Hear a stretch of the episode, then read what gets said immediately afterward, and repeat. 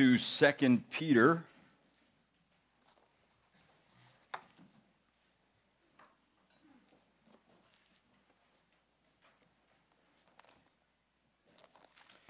If you are using a Pew Bible, it's on page 1215.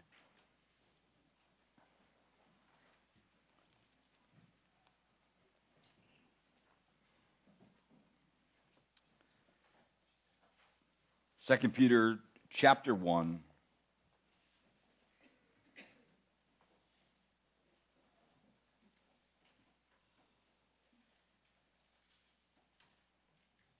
and I'm going to read from verse 1 through 7.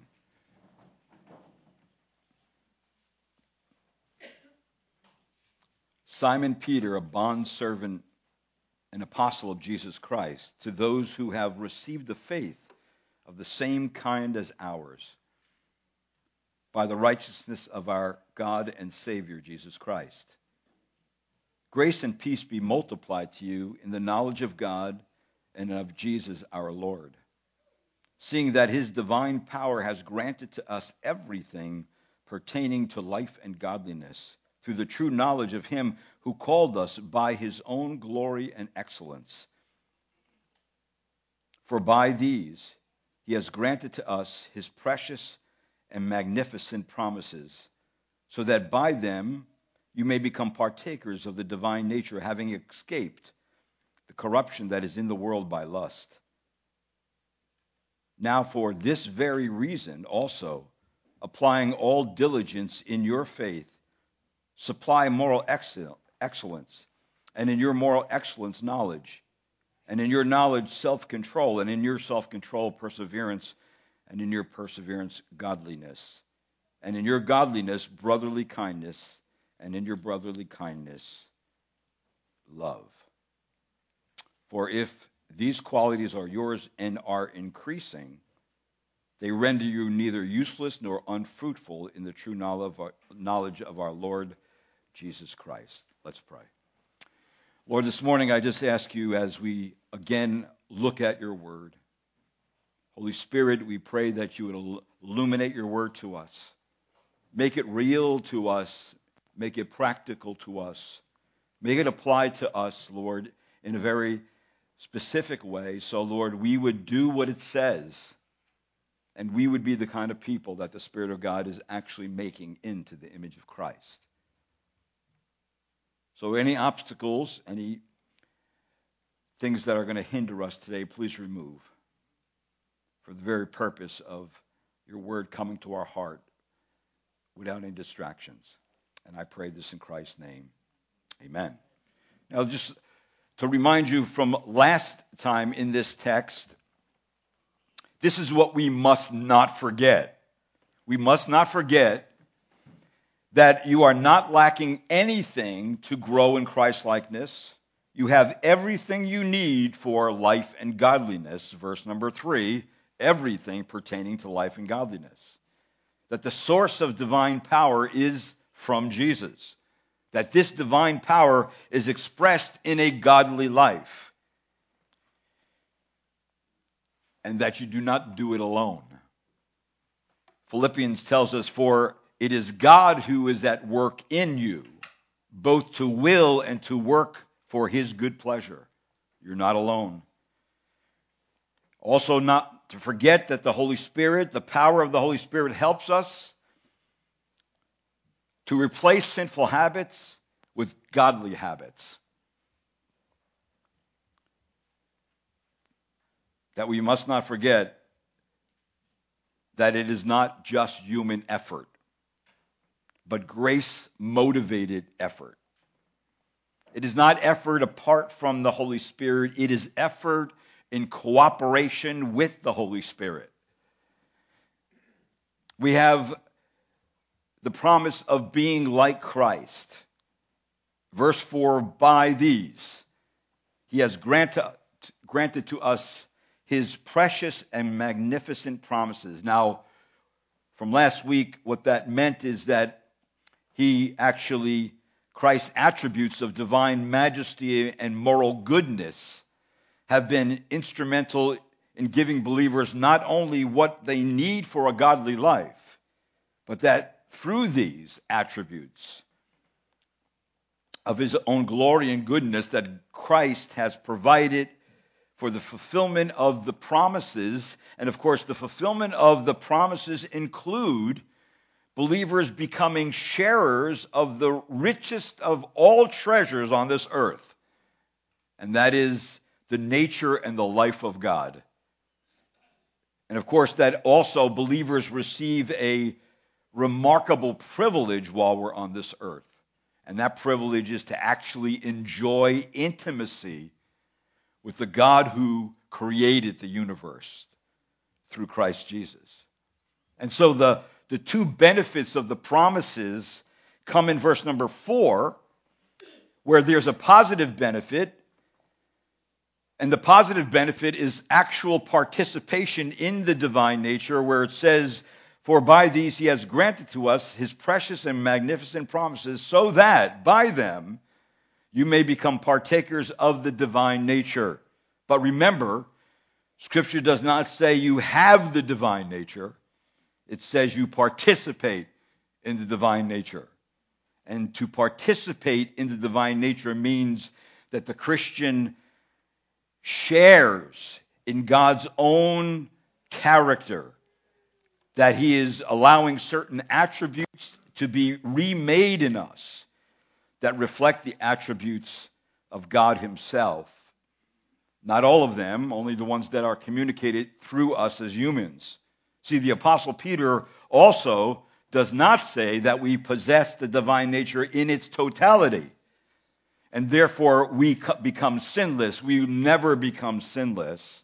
We're always dealing with sin. So participation in the divine nature is the reception of an ethical nature like God's, which then leads to holiness and godliness. That Christians are given an ethical desire to live for our Lord and to do so with a holy desire and a holy purity and a holy goodness. Now, at the same time, there's a negative benefit, and that does definitely show the tension that's in the Christian life. Once a believer trusts in Christ, there is a tension that comes in our life because the tension is between the old nature and the new man. What God wants us to do and what we're used to doing in the old person. So the negative benefit that is concurrent with the desire to participate in the divine nature is also the escape from corruption in the world caused by desire. And there is the tension of the Christian life.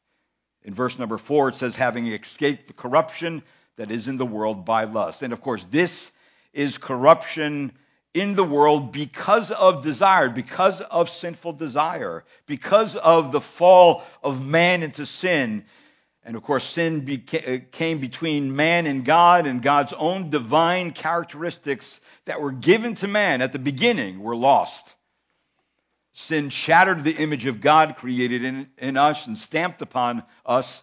And the part of man that had communion with God absolutely, completely died at the fall.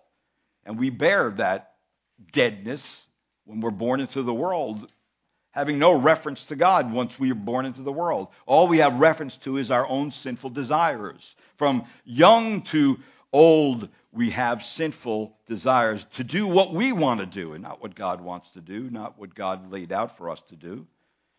So since that time, man has been running from God and he is now governed by sinful desires and panders to that those sinful desires of his lower nature.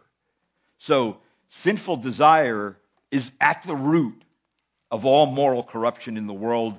Because of moral corruption in the world it's subject to decay. It's dying. We're dying. The world is dying. Everything is dying because of sin because of the curse of sin in the world. So that means that the, the escape here in verse number four is the escape from corruption that remains in this old world.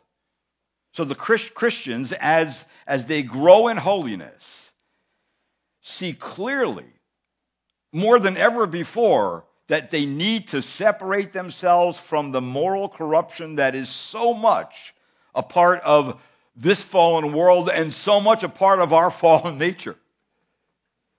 So God restores us in salvation. He makes us spiritually alive. He creates us after the image of the perfect man, the Lord Jesus Christ. That's what he's doing to us right now for all those who are in Christ. So then, a, a Christian's participation in the divine nature gives believers this new ability to resist sin through union with Christ and the indwelling Holy Spirit along with the scriptures. That means that the desire is that the flesh that we now have, the flesh, this sinful old man, needs to be weakened. And the desire to obey the Holy Spirit and to please Jesus Christ needs to be strengthened. And of course, our desires that come from our heart need to be strengthened so we want the pattern of our life to be godly, to be holy. And it's already been said that along with Christ's righteousness that he gives us in salvation, where he makes us right with God, that's what he's done. He also gives to the believer an ethical righteousness, a practical righteousness, a righteousness that actually we live on this earth he gives that, we receive that at salvation, and that means that the believer's nature is being transformed so that he and she will manifest the character of God. That will take place in a real believer. So, this Lord's Day, the admonition is to use the awesome power available to you and I to grow in godliness. We saw in 2 Peter chapter 1 verse 3 and 4 what God has done. That is the things that have already been done for us by God. That's taken place already. Today, and I'll just start today, I probably won't even get out of verse 5 today. Now in 2 Peter chapter 5 verse chapter 1, verse 5 through 9, the scripture emphasizes, and I want to drive this home to you, the human side of salvation. Now, that does not suggest any form of work salvation. However true faith, however true, faith must lead to works. The epistle of James tells us, even so faith, if it has no works, is dead by itself. So faith always produces works. Always. But works comes after one's initial salvation to Christ, not before it. Works are the fruit of salvation. So, this morning we're going to look at at least two things, but we're going to look at other scripture too. The believers, that believers have initially a twofold responsibility before we even get into defining what that is in detail. This must come first. And the first responsibility believers are to have is a diligent attitude toward your own spiritual growth. Now, look at verse number five. It says this in verse number five. Now, for this reason, for this very reason, also apply all diligence in your faith. Of course, let me just go back before the comma. Apply all diligence. Now, I want, I want to look at that for a minute because we are not to sit back at this point and wait for God. God already demands an intense work ethic in his children. We cannot have, in other words, a lackadaisical attitude toward godliness, towards growth in Christ. If there is that kind of attitude, it is an infection that must be healed and ultimately removed. We cannot miss the importance of the phrase all diligence. It actually literally means to bring every effort to this new life you have in Christ, to exert yourself in this new life you have in Christ, and maybe in modern day vernacular, we can say to do your very best at being a Christian. And now, some people may not think that we have that responsibility, that we some may think that God does it all and we just kind of like go with the flow. No, that's not what it's saying in Scripture.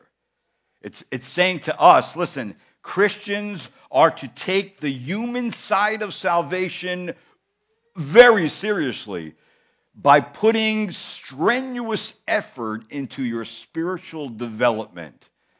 That is the goal of all Christians. That's the goal of all believers. Now, but let me let me just back up for a minute and start with the bare bones basics. And what I mean by that is that there are three things that we must all be clear about. And here's the first thing we must be clear that we are actual Christians.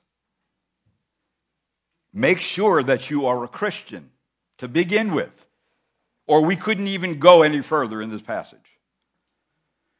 That you have the Holy Spirit in you that enables you to grow. Remember, if there no salvation means no spirit, which means you are not plugged into the source. In fact, if you want a passage of scripture, I have one for you. Romans chapter 8 and verse number 9. It'd be good for you to look at that. Look what it says there. In Romans 8 9, it says, However, you are not in the flesh, but in the Spirit. If indeed the Spirit of God dwells in you. But if anyone does not have the Spirit of Christ, he does not belong to him. You know what that means? That means if you have no spirit, then you do not you cannot participate in the divine nature. You are still spiritually dead in your trespasses and sin, so you will not understand what I'm going to preach, let alone put it into practice. In other words, you need to be born again first. You got to start there. A second thing that we getting back to the bare bones basic is this. You must use the means of grace available to all Christians in order to cultivate the Spirit's power in your life. Now, you heard it before, but again, basics. The study of God's Word, the reading of God's Word, the meditating on God's Word, fellowship with believers, the breaking of bread in the Lord's table and with each other, prayer, service using your gifts and spiritual worship. Well, I have a scripture for you, on this one too. Acts chapter 2 verse 42. They were continually devoting themselves to the apostles' teaching and to fellowship and to the breaking of bread and to prayer. All right? So these are non-negotiable for the Christians in order to grow to spiritual maturity. Without them, it cannot happen. And then the third thing is this you must be responsible to discipline yourself in godliness. Now, I all would like you to turn to this passage of Scripture in 1 Timothy chapter 4, verse 7 and 8. And just remind you what it is saying here in 2 Peter. That in verse 5 it says that for this very reason also applying all diligence. I'm explaining what that means, all diligence because the apostle Paul was writing about godliness to a young pastor named Timothy and he says in 1 Timothy chapter 4 verse 7 and 8 notice he says but have nothing to do with worldly fables fit only for old women on the other hand discipline yourself for the purpose of godliness for bodily discipline is only of little profit. But godliness is profitable for all things, since it holds promise for this present life and also for life to come. Now, if that doesn't motivate you to hold in front of you godliness as a goal. Just like if you're going to work out physically, you just don't look at the weights and hope you develop muscle. No, you got to actually exert yourself, right? You have to put yourself in the equation. In fact, the interesting thing about the Greek word Paul used for discipline in verse number 8 is this. It means it is gymnazo. We get the word gymnasium, gymnastics. I don't know of any sport that is more strenuous than gym, gym, gymnastics. You know, walking the beam and flipping and, you know, the iron cross on the rings and all those kind of things. It's, it's, see, the passage is actually related to athletics. An athlete becomes better and more skilled only after hard practice. I have enjoyed reading Muscle Magazine since I was a teenager. Reading about weightlifting motivated me to get into the gym and try out the exercises. When starting off, I quickly realized that weightlifting was not for the faint of heart. A weightlifter must start off with light weights, but gradually over months and years add heavier and heavier weights in order to build muscle. I also discovered that regular training was vital in order to achieve even the slightest results. A weightlifter cannot decide this week, I think I'll lift for six hours on Friday and then forget about it for the next six weeks. No, an athlete must practice regularly. Some work out every day, some work out five times a week, some work out three times a week. They must train, though. They must train to achieve results, to grow stronger and better. Along with this regular schedule, an athlete also must learn more and more about his sport, nutrition, and make sure that they're living a healthy life. If you don't do those things, you don't get results. In other words, Christians, all Christians, you have an automatic gym membership when you become a believer. You have a gym membership in which you get into the gym and train. It says, discipline yourself for the purpose of godliness. Is that not the goal?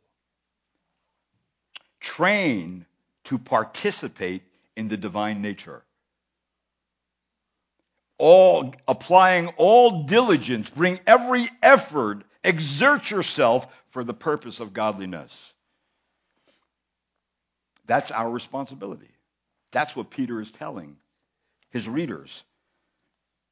Now, maybe you're here today thinking, you know, I, I want this year to be a year that I really grow spiritually.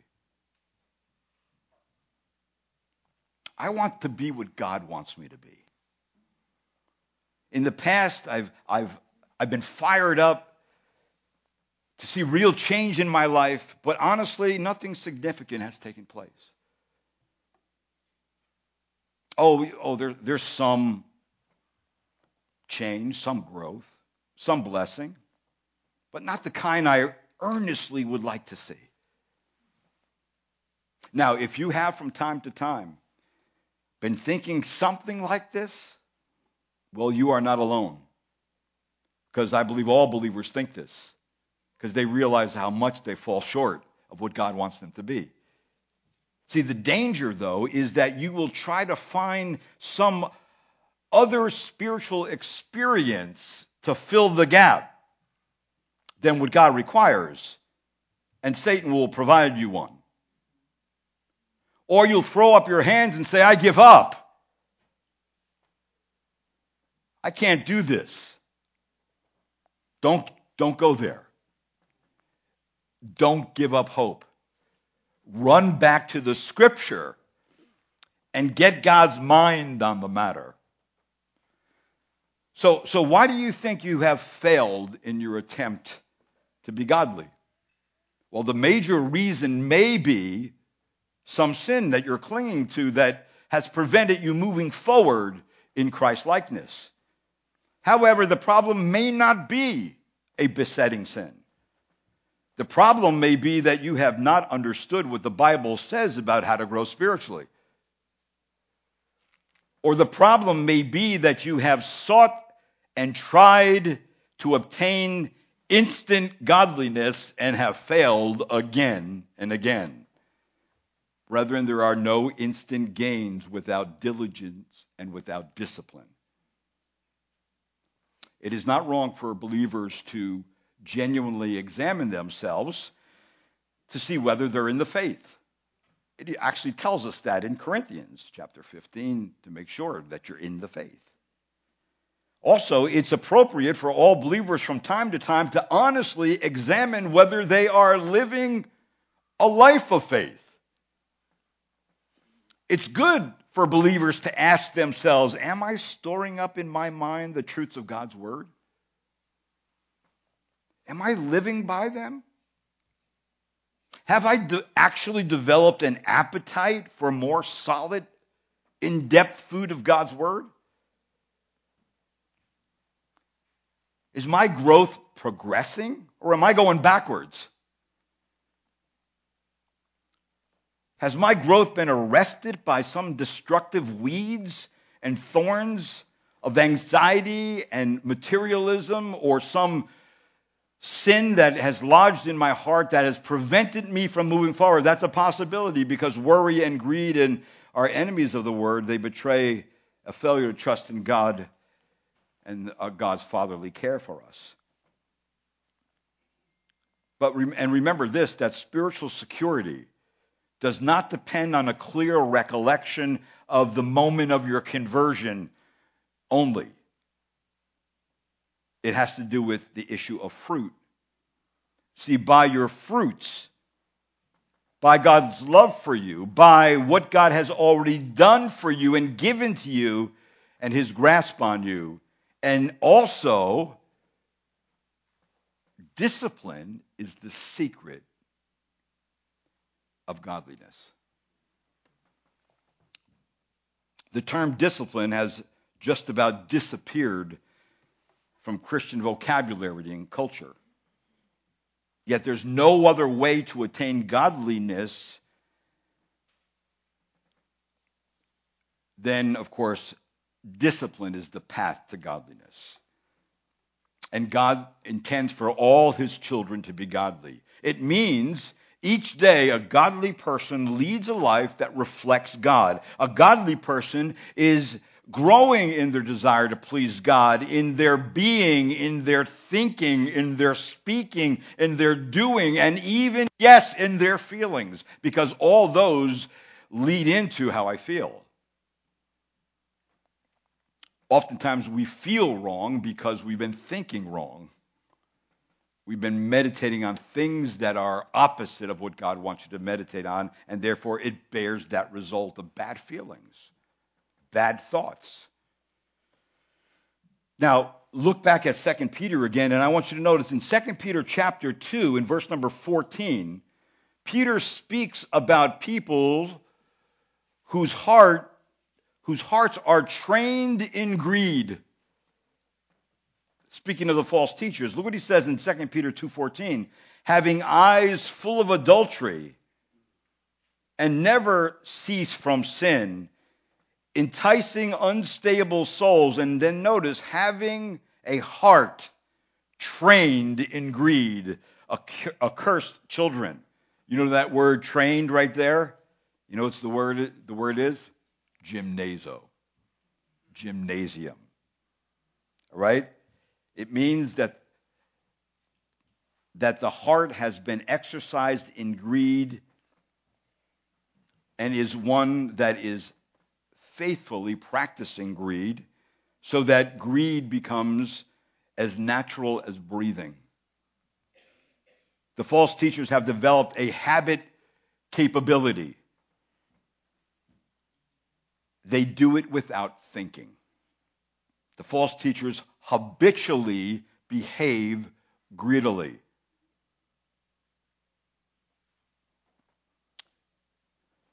This means that if we are going to attain a heart of, of godliness, we must exercise discipline. We need to get into the spiritual gym and start there and start training and keep training until we develop a habit, capability for godliness. That once we habitually have sinned, now a, as Christians we are to habitually live righteously. We get to the point where that becomes who we are, what we do, because the Word of God is transforming us and making us like Christ. It's like what it says in Romans chapter 8 in verse 4. Listen what it says For what the law could not do, weak as it was through the flesh, God did, sending his own Son in the likeness of sinful flesh as an offering for sin. He condemned sin in the flesh so that the righteous requirement of the law might be fulfilled in us, who do not work, walk according to the flesh, but walk according to the Spirit. So God's provided it for us. Now, don't misunderstand. There's no such thing as instant godliness. We do live in a culture that wants things instantly, and people want instant godliness too. They want someone to give them three ways, three steps to godliness. That's what they want. And if I, I get that, then maybe I could do it. But God did not design our sanctification like that. The biblical way to godliness is not easy, it is not simple, but it is a solid way. And hopefully, the diagnosis in your life will not be what it says in Hebrews chapter 5. And what is that? That you never got past the rudiments or the basics of Christianity 101. Where it says this you're still on the ABCs. It says you need again for someone to teach you the elementary principles of the oracles of God. Also, the diagnosis wouldn't be that you need to be bottle fed with milk. The only ones who use milk are babies and those who are ill. See, you need milk like a little baby because you cannot take in solid food yet become to become stronger. Like it says in Hebrews, you have you have come to need milk and not solid food. Or that your decisions and behavior display spiritual ignorance like little children who do not know the difference between right and wrong. Hebrews 5:13 For everyone who partakes only of milk is not accustomed to the word of righteousness, for he is an infant. So, what's the solution to the problem? Get into the spiritual gymnasium. Just like it says in Hebrews 5:14, but solid food is for the mature who because of practice because of practice have their senses trained to discern good and evil. So again, the term trained, you got it, you guessed it. It's the word gymnazo. Gymnasium, right? It means to exercise vigorously. And so as one becomes accustomed to the word of God by constant use, the mind then makes correct judgments and the desires of our heart are to live for godliness. So the Bible also helps us to understand that discipline really has three elements to it. The first element of discipline, biblical discipline, is that it starts with self evaluation. It starts right there. In other words, you must become aware of your life patterns. You must evaluate them by the Word of God. You must determine whether your patterns of living are according to the old ways or toward godliness. The old sinful ways, as they are discovered, must be replaced by new patterns from God's Word. The Holy Spirit doesn't zap instant holiness into us apart from the Scriptures. In fact, the Holy Spirit ordinary, ordinarily works through the Word of God. That's how He works. For if we want to discipline ourselves towards godliness, a most essential factor is a regular study of God's Word in order to make application of the principles to our own particular problems and behaviors that need to change. So it is by the willing, prayerful, persistent obedience to the requirement of Scripture that godly patterns are developed and, of course, come to be part of us. I like what Paul said in 2 Timothy. He says, All Scripture, of course, is inspired by God and profitable for teaching, for reproof, for correction, for training in righteousness, so the man of God may be adequate, equipped for every good what? Work. So scripture again tells us, listen, you and I need to be examining ourselves to see where we're at. Second element that goes with discipline is discipline includes crucifixion. See, the old sinful ways must not be fed. The old sinful ways must be put to death. Romans 8, chapter 13. Romans chapter 8, verse 13 says this And if you are living according to the flesh, you must die. But if you are by the Spirit putting to death the deeds of the body, you will live. Every day, by the guidance and strength of the Holy Spirit, we are crucifying the old sinful ways. First, by saying, No, I'm not going there. You say no to the old rebel inside of you. Nope, I'm not doing that anymore. This is what God wants me to do. I'm not going that way anymore. So you're telling yourself every day, no, sorry. Temptation pops up, becomes powerful, powerful to you. It, it starts getting your imagination going, and you say to it, you know what? I'm not going there. I'm going to discipline myself to godly in godliness, and therefore I'm going to put to death that particular thought, that particular desire, and I am going to lay it aside until it dies and not feed it again. So it involves denying the self. Jesus commanded his disciples. And he, he was telling all of them this if anyone, if anyone comes after me, if anyone wants to follow me, this is what he tells them. You must deny yourself and take up his cross and follow him. Now, Jesus did not mean denying yourself something. Rather, Jesus insisted that Christians must deny the self within them. By the self, he meant the old desires, the old ways, the old practices, the old patterns that were acquired before conversion the old life that was disciplined towards ungodliness, not towards godliness.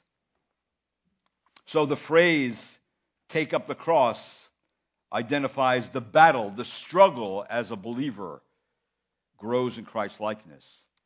The cross is the instrument of death. Taking up the cross does not mean carrying some heavy burden or enduring some trial or some obnoxious person. No, taking up the cross means going to the place of death. It means putting to death the old man and the old life patterns. Scripture says we are to put off the old and put on the new. That Christians, as they continue to, do that, say no to the self and yes to Christ every day. until one by one, all the old habitual ways are replaced by new ones. That's what God's going to do. But you have to discipline yourself. God's given you everything. He's given you all everything you need to do that. And you, you are to discipline yourself. So the Holy Spirit enables a believer to put off the old man and put on the new man. And then, of course, there's a third element of discipline, and that element is practice. We practice following Jesus Christ in the new ways by the guidance of God's Spirit and what he provides in the word of God. Again, the Hebrews passage of scripture, it says, and but solid food is for the mature who because of practice have their senses trained to discern good and evil. Continual daily effort in and is really the elemental essentials of the Christian discipline until godlike behavioral changes is no longer something you have to do. It's something you become. It's something you are. That's your being, who you become. And of course, the second responsibility, which I'll really pick up more next week, found back in 2 Peter chapter 1 and verse number 5 he says, For this very reason, also applying all diligence in your faith, supply moral excellence, and in your moral excellence, knowledge. That word, again, supply, a very strong word. It's an imperative, it's a command in Scripture. It is a command with an accumulative force for a believer to supplement their faith, to add to their faith Another way of, of thinking of this command is to bring alongside what God has already done for you every ounce of determination you can muster and go forward to pursue the goal of godliness. So Christians are called to express in action the nature of God that has been created in us. One of my favorite pastor preachers, Dr. Martyn Lloyd-Jones, though he has been with the Lord since 1980, has left us a wealth of material. And he is, here in our passage, he has given us helpful image by using a farm as the model. And this is what he said We are given the farm by God's grace. We are given the implements and the tools and all that is necessary. We are given the seed what we are called upon to do is to farm. It is no use telling a man to farm if he has not a farm. If he is without land, without seed, without tools, nothing can be done. But all these are given unto us, and therefore, having received them, we are asked to farm the lot of plan, the lot of land that God's given us, right? And that means to be diligent, to apply to our faith diligence, discipline. So, what do we do? We must add to what God has given us. We must increase in it. We must proceed to grow in it. Diligence plus addition to faith equals spiritual growth and godliness. That's the math. Add to your faith what? Eight Christian qualities. Eight Christian qualities. And we're going to look at that next week. And what are they? Moral excellence, knowledge, self control, perseverance, godliness, brotherly kindness, and love. That's what we are to add to the faith that God's given us. And as we do that and put the effort in to do that, you can't sit there in the pew and fold your arms and think it's going to happen. And I tell people all the time remember, we are not sitting in the stands, we are in the game. We are in the game, right? So don't think that the Christian life is you sit there like this and it's all going to come to you. No. God says that's not the way it's happening. If all you got to do is follow my word, discipline yourself. You want to be strong physically? Go to the gym and make yourself strong, right? You're not going to do it by sitting behind a TV and using the clicker all day, right? Having your chips and your soda or whatever there. You're not going to, nothing's going to happen there. You're just going to get bigger in other places you don't want to. And the same thing, we need some really strong believers, godly people, know how to be godly, know how to be holy, and, and how to pursue it. And all you got to do is stick to the Word of God, and it will happen. Because God's given us everything to farm our little land. So let's take what He's given us and use it and become strong, right? And it doesn't matter how old you are, young people, this applies to you too. Because the Bible says, don't let anyone look down on your youth. You can flee sin and pursue righteousness. And so you become a very strong model to those who don't know how to do that. So I pray that you just evaluate yourself. Where are you at today? How have you grown today? This is a new year. You can make decisions to do great things in your spiritual progress. And I pray that you would do that. And we help each other do that. Amen? Now we have the Lord's table, and I'll, I just want to explain the Lord's table a little bit. The Lord's table is, first of all, there's certain beneficial effects that we do receive from the Lord's table. Number one is that believers are to, again, examine themselves. Uh, and of course, that means uh, take a look, a realistic look at yourself and think about how you're doing inside your heart. Are you, are you really living for yourself in selfishness and greed and bitterness or, or uncleanness and doing completely opposite you know than the Lord wants you to? Then that has to be confessed to the Lord and uh, brought before Him because the blood of Christ is, is available to forgive you and cleanse you from all unrighteousness. Also, through this ordinance, we bear the public testimony of our faith in Christ who died in, uh, for our sins. No one really has the right to participate in this ordinance unless they believe and have been redeemed by the blood of Christ and have followed him in believer's baptism, because that's obedience. Baptism and, and, and being a Christian all go together. And of course, thirdly, that the Lord's Supper brings to our minds really a reminder of, of what the Lord had to go through uh, to accomplish salvation.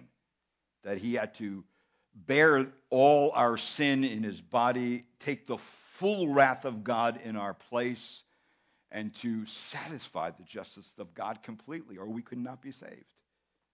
So we have to think of that when we partake of the Lord's table. These are really some basic truths from which our minds and hearts may stray from time to time, but the Lord's table brings us back to it. And then, of course, it, also the Lord's table uh, is a memorial feast, so it reminds us that we are to do this. It says till He comes. So it's it only not only causes to, us to look back at the cross and rejoice in our redemption and what Christ has done for us, and it's complete and total, and and uh, nothing else has to be added to it. But also we turn around and we look to the future, and the future is that Christ is coming again. He's coming, and we ought to rejoice at the prospect of seeing Christ face to face. That's why godliness is not, not only profitable for now, it's profitable for the age to come. So it's worthy of our pursuit. So just think of that for a moment, and I'll come back and read the scriptures. Take a few moments to examine yourself, prepare yourself to take the Lord's table, and then I'll read the scripture that goes with that.